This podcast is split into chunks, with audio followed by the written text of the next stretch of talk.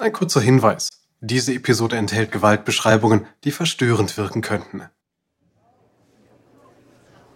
Im Oktober 1996 treffen sich im Oberoi Hotel in Mumbai über 100 indische Diamantenproduzenten in einer Suite mit Meeresblick. Gerade spricht Gordon Gilchrist, der Chef der australischen Argyle-Mine. Da nimmt ein Mann im Saal das Mikrofon und spricht ihn an. Hören Sie mal, ich bin hier zwischen die Fronten geraten. De Beers bestraft uns für Argyles Handeln. Das Publikum nickt. Ja, mein Diamantenbestand hat einen Wert eingebüßt. Jetzt droht die Bank meinen Kredit zu deckeln. Was mache ich denn? Es ist eine berechtigte Sorge, denn vor vier Monaten trennte sich Argyle von De Beers. Die australische Mine plante eigenständig zu werden, indem sie minderwertige Edelsteine in Indien zu preisgünstigem Diamantenschmuck für große US-Einzelhändler wie etwa Kmart produziert. Doch jetzt will Argyle nur noch überleben. Denn De Beers schießt scharf. Um größtmöglichen Schaden anzurichten, überschüttete De Beers den indischen Markt mit Billigdiamanten zu 200 Millionen Dollar. Zur Genugtuung des Unternehmens folgte darauf ein Preissturz um 25 Prozent. Doch damit nicht genug. De Beers warnte die Banken vor dem Ruin indischer Hersteller durch sinkende Preise. Und nun fordern die aufgescheuchten Geldhäuser ihre Darlehen zurück und erhöhen so den Druck auf die Hersteller. Gilchrist ist also gezwungen, die Inder erneut vom Kauf der Argyle-Diamanten zu überzeugen. Vom Pult aus blickt er ins Publikum. De Beers kann nicht endlos Edelsteine auf den Markt werfen. Sie brauchen uns. Wenn Ihr Bestand zu Ende geht, werden wir bei Argyle immer noch produzieren. Gilchrist sieht beipflichtende Reaktionen und fährt fort. Indien ist konkurrenzfähig und schafft es ohne De Beers. Nur indische Schleifer können 58 hauchfeine Facetten schleifen und Gewinn dabei machen. Zusammen können wir diese Krise meistern. Mehrere Zuhörer nicken. Vor 30 Jahren war Antwerpen das internationale Zentrum der Diamantenindustrie. Zwar ist es noch immer ein wichtiges Handelszentrum, aber die indischen Hersteller bearbeiten 90 Prozent der weltweiten Edelsteine. Das Publikum applaudiert, doch es hat Furcht vor dem nächsten Schritt von De Beers. Aber in Wahrheit verliert De Beers den Kampf. Seit über 100 Jahren versucht die Firma, sämtliche Diamantenminen der Welt zu kontrollieren. Aber die Kontrolle schwindet. Und schon bald wird sich die Firma fragen, ob ihr wankendes Monopol es wert ist, überhaupt erhalten zu werden.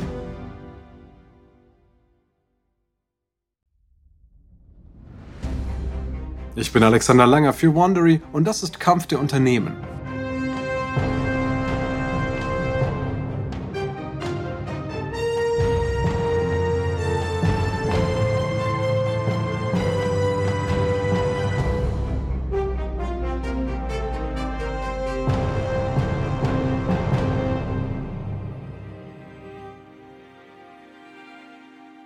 In der letzten Episode kämpfte De Beers um die Kontrolle des Weltmarktes, nachdem die Argyle-Mine in Australien das Kartell verließ und Blutdiamanten aus dem Bürgerkrieg Angolas geschmuggelt wurden. Und jetzt musste Beers an sein finanzielles Limit gehen, um die Produktion der übrigen Minen für das Kartell aufzukaufen. Doch schon bald droht ein größeres Problem. Denn nachdem die Welt jahrelang weggesehen hat, erkennt sie, welche Gräuel die sogenannten Blutdiamanten ermöglichen also Edelsteine, die Kriege finanzieren. Dies ist Episode 6. Kein Monopol währt ewig.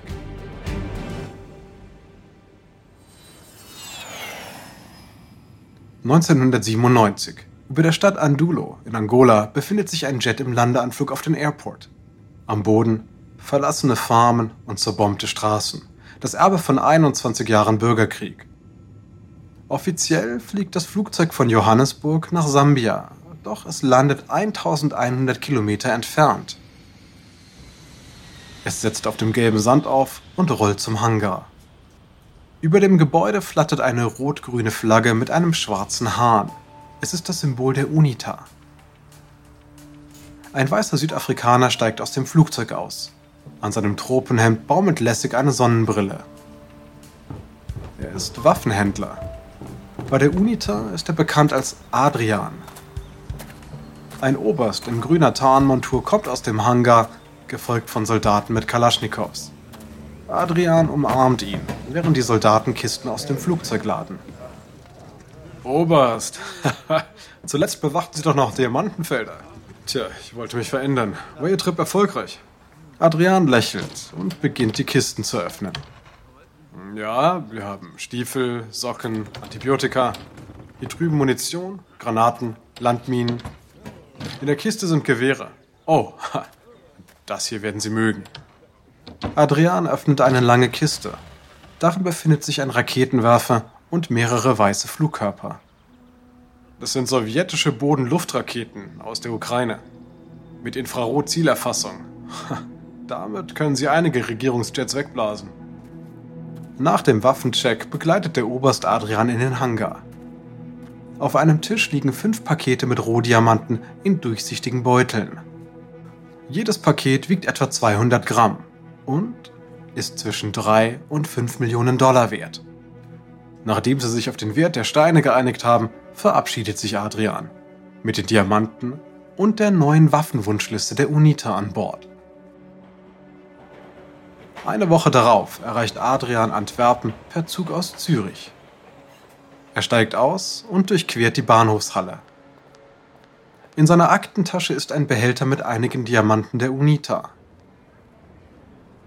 Wenige Minuten später ist er im Diamantenbezirk. Jedes Jahr gehen von hier aus Rohdiamanten im Wert von 5 Milliarden Dollar in die Schmuckgeschäfte.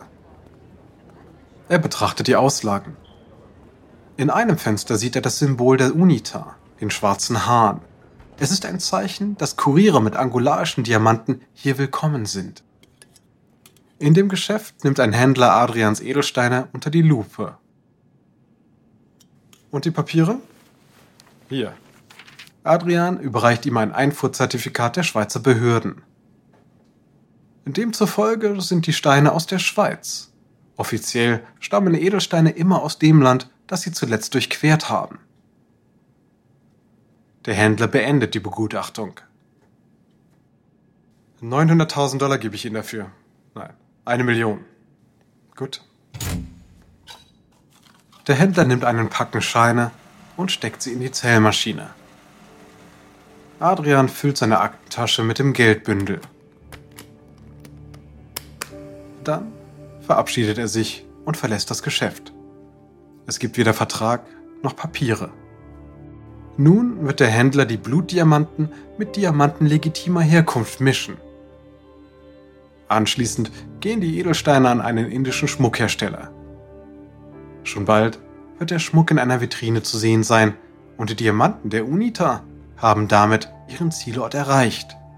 Den Finger, das Ohr oder den Hals einer ahnungslosen Kundin. Man sieht ihnen dann nicht mehr an, dass sie mit Waffengewalt geschürft wurden, um einen Krieg zu finanzieren, in dem Millionen von Menschen getötet oder vertrieben wurden. Doch bald wird das schmutzige Geheimnis des Diamantenhandels aufgedeckt.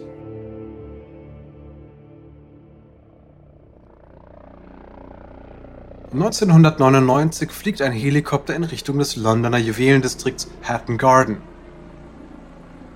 Auf dem Dach von De Beers ist ein Landeplatz markiert. Der Hubschrauber setzt auf. Der Pilot, ein bärtiger Mann mittleren Alters, steigt aus. Eine Frau in einem schwarzen Kostüm begrüßt ihn. Willkommen zurück, Herr Oppenheimer. Das Team von Bain erwartet Sie bereits. Nicky Oppenheimer führt nun die Geschäfte bei De Beers. Er ist der Sohn von Harry Oppenheimer und trifft sich heute mit der US-Unternehmensberatung Bain Company, um De Beers Aktivitäten zu evaluieren. Oppenheimer betritt das Gebäude und geht zum Büro des Geschäftsführers Gary Ralph. Gary, es ist soweit. Ralph, ein Mann in den 50ern mit Siegelring, nimmt seine Unterlagen. Auf dem Weg zur Sitzung dreht sich Oppenheimer zu Ralph. Gary, ich freue mich auf das Meeting. Die Zeit ist reif. Neues Jahrtausend, neues Management, neuer Anfang. Ralph hebt seine buschigen Augenbrauen. Abwarten. Vielleicht mögen die Vorschläge ja auch gar nicht. Die beiden betreten den hellen Konferenzraum. Am Tisch warten bereits De Beers Manager und das Team von Bane. Oppenheimer setzt sich. Sorry für die Verspätung. Der Verkehr war schuld.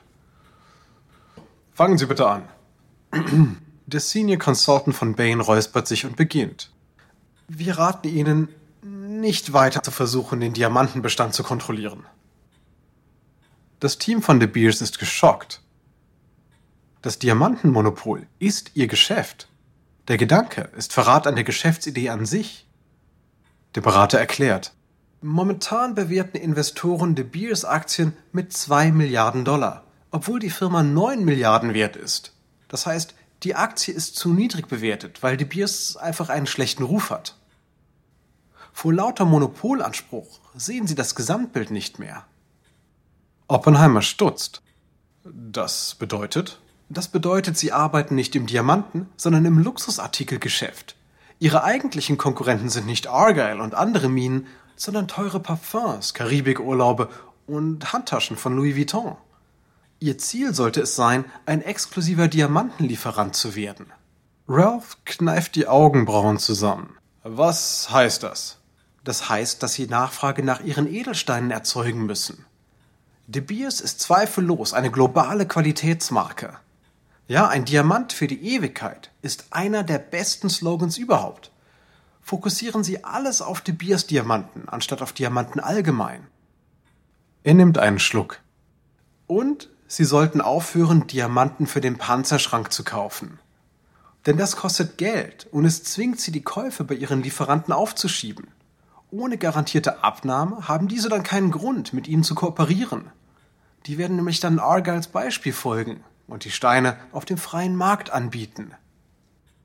Geben Sie ihnen einen echten Grund zu bleiben, nicht nur Angst vor Rache. Bieten Sie ihnen Marktforschung, Ausbildung, bieten Sie ihnen Marketing an. Ein Manager von De Beers wirft ein, Moment, Moment, aber ohne Monopol fallen die Preise womöglich. Ja und? Was, was und? Dann bricht das Chaos aus. Beantworten Sie mir eine einfache Frage. Wenn Sie Ihrer Frau ein teures Parfum kaufen, zahlen Sie dann für die Inhaltsstoffe oder zahlen Sie für den Hersteller? Ha, äh, ich denke, Inhaltsstoffe sind nicht so teuer, also, also ja, ich bezahle für den Hersteller. Ganz genau. Also, die Preise könnten fallen, aber das wäre egal, wenn die Menschen für Biers mehr bezahlen. Oppenheimer verschränkt die Arme. Moment, aber der Plan hat einen Fehler. Denn das US-Kartellrecht verhindert, dass wir in Amerika tätig werden. Bewerben wir unsere Marke dort, verletzen wir damit US-Recht. Korrekt. Aber wenn Sie unseren Rat befolgen und Ihr Monopol aufgeben, brechen Sie auch kein US-Kartellrecht. Ein Lächeln erhält Oppenheimers Gesicht. Natürlich. Blutdiamanten sind ohnehin das größere Problem. Nein, nein. Nach der UN-Resolution im letzten Jahr haben wir gleich unser Büro in Angola geschlossen. Ja, aber das genügt nicht. Denn Diamanten finanzieren Kriege in Angola, Sierra Leone und im Kongo. Aktivisten wollen das publik machen. Ja? Das Problem bleibt also. Sie und die gesamte Branche müssen der Lage Herr werden. Sonst erleiden Diamanten das Schicksal von Pelzen. Es ist ein ernüchterndes Ende für die Bewertung von De Beers Geschäftsmodell. Doch Oppenheimer fühlt sich gut. Eben hat er erfahren, wie die Zukunft aussieht. Diesem Weg will er folgen. Im Oktober 1999 schränkte Beers den Kauf angolanischer Diamanten weiter ein. Bis dahin nimmt der Bürgerkrieg in Sierra Leone allerdings eine schreckliche Wendung. Sierra Leone ist eines der ärmsten Länder der Welt, allerdings reich an Tragödien. Die Flüchtlingslager sind voller Kriegsopfer und Vertriebener. Ihre Gliedmaßen abgehackt, als Warnung der Rebellenarmee Revolutionary United Front. Als das Fernsehen Berichte über verstümmelte Zivilisten sendet, verstärken Aktivisten den Kampf gegen den Diamantenschmuggel der Rebellenarmee aus Sierra Leone. Am Tag vor dem Valentinstag 2000 schwenken Demonstranten Plakate mit dem Aufdruck Diamanten sind tödlich vor Tiffany's in Manhattan. Amnesty International veröffentlicht eine Parodie auf De Beers Werbung. Darin bekommt eine Frau einen mit Blut bespritzten Diamantenring geschenkt. Im März 2000 enthüllt ein UN-Bericht, wie die laxe Regulierung der Händler in Antwerpen den Handel der UNITA mit Diamanten begünstigt. Da ein öffentliches Bewusstsein dafür entsteht und ein Boykott in der Luft liegt, erkennt die Branche, dass sie handeln muss. Und deshalb handelt Südafrikas Ministerin für Rohstoffe, Mlambo Nguka. Im Mai 2000 schreitet Mlambo Nguka in einer Kirche aus dem 19. Jahrhundert in Kimberley, Südafrika, zur Kanzel. Sie trägt kurze Haare und ein lila-weißes Kleid. Sie betrachtet ihre Gäste, Diamantenhändler, Regierungsmitarbeiter und Menschenrechtsaktivisten. Die ganze Welt sieht die schrecklichen Konflikte in Afrika. Diese schlechte Werbung bedroht den legitimen Broterwerb vieler Afrikaner. Deshalb müssen wir Blutdiamanten aus dem Verkehr ziehen. Die Beteiligten versuchen, einen gemeinsamen Nenner zu finden. Doch schnell kommt es zum Streit. Die UNO streitet mit Belgien über die Regulierung der Händler von Antwerpen. Ein Aktivist der Organisation Global Witness hört regungslos dem Vertreter von De Beers zu. Bedenken Sie bitte, Blutdiamanten machen weniger als 4% der gesamten Produktion aus. Das sind aber immer noch 200 Millionen Dollar pro Jahr für Rebellen, die töten, verstümmeln, vergewaltigen, versklaven. Doch Tag 2 lässt hoffen. Die Delegierten vereinbaren ein globales Herkunftszertifikat für jeden Diamanten. Regierungen sollen die legitime Herkunft der dort geschürften Diamanten bescheinigen. Die Branche und die Abnehmer verpflichten sich, keine Diamanten ohne Zertifikat zu kaufen. Mit dem sogenannten Kimberley-Prozess soll ein System der Herkunftskontrolle implementiert werden. Da das Problem der Blutdiamanten somit gelöst wird, kann De Beers seine Neuausrichtung auch wirklich vorantreiben. Doch nun treffen sie auf einen echten Bremsklotz, die Europäische Union.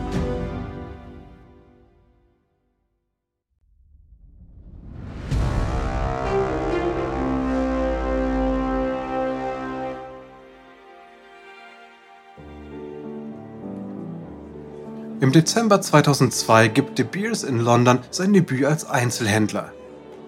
Viele Prominente sind anwesend.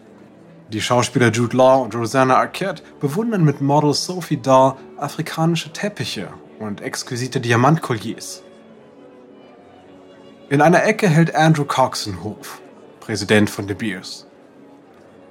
In Cannes musste ich mal den Millennium Star hüten, das war eine große Verantwortung. 100 Millionen Dollar zu bewachen. Iman, David Bowies Frau? Ja, ja, ja, das Supermodel. Sie trägt den Star auf dem Catwalk und er funkelt ganz wundervoll. Doch plötzlich dreht sie sich und sie fällt vom Laufsteg. Oh! Die Fotografen fingen sie dann auf. Ich hatte Todesangst, dass der Stein weg ist. Aber zum Glück, zum Glück war alles in Ordnung. Sein Assistent flüstert ihm zu. Oh, entschuldigen Sie, die Pflicht ruft. Coxon zieht den Assistenten zur Seite. Shirley Bessie kommt nicht? Aber sie soll doch heute Abend Diamonds Are Forever singen. Was ist denn da los? Ja, aber sie will keine Demonstranten treffen. Vor dem Gebäude schwenken die Demonstranten große Plakate über die Vertreibung botswanischer Buschmänner. Die Proteste sind mir gleich. Dabei geht es um Botswanas Politik. Das hat doch nichts mit uns zu tun. Es ist ein holpriger Start für De Beers Marke LV Juwelen. De Beers LV ist ein 400 Millionen Dollar Joint Venture zwischen De Beers und LVMH, der französischen Luxusmarke, die hinter dem Modehaus Louis Vuitton und Moet Champagner steht. Es ist ein Eckpfeiler seiner Neuausrichtung. De Beers verändert sich rasch. Die Firma gibt die Monopolistenhaltung auf, verkauft stetig ihren Bestand und gibt auch den Kampf mit Argyle auf.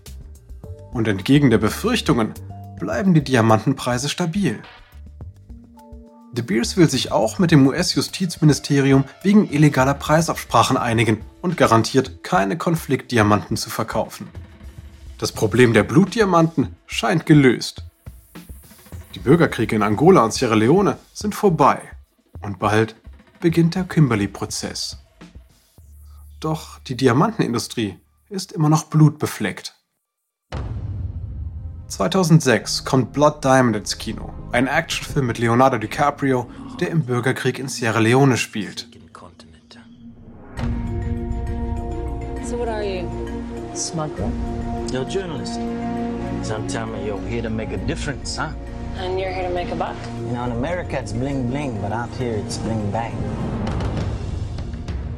Doch die Angst, dass dieser Film die Verkaufszahlen drückt, ist unbegründet. Denn im Folgejahr steigen die Verkäufe sogar. Anfang 2006 bekommt De Beers dennoch eine Abreibung.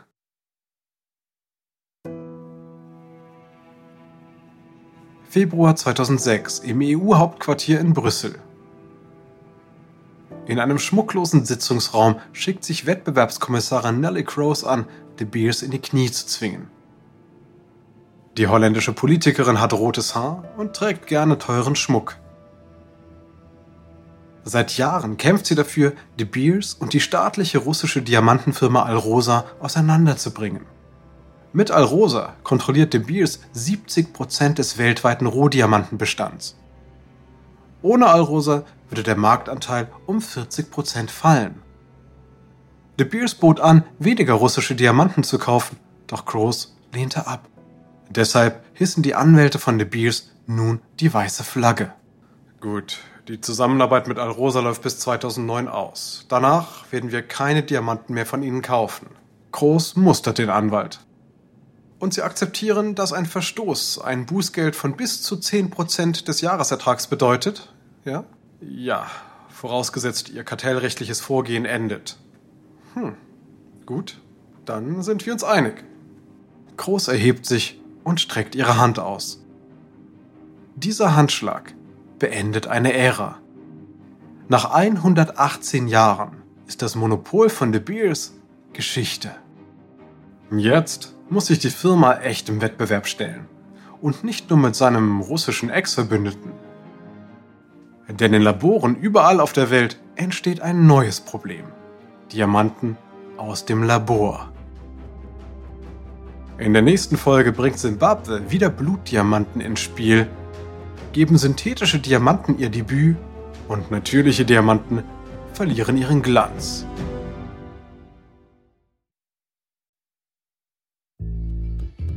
Dies ist Episode 6 von Macht der Diamanten aus Kampf der Unternehmen von Wandery. Ein kurzer Hinweis zu den Dialogen.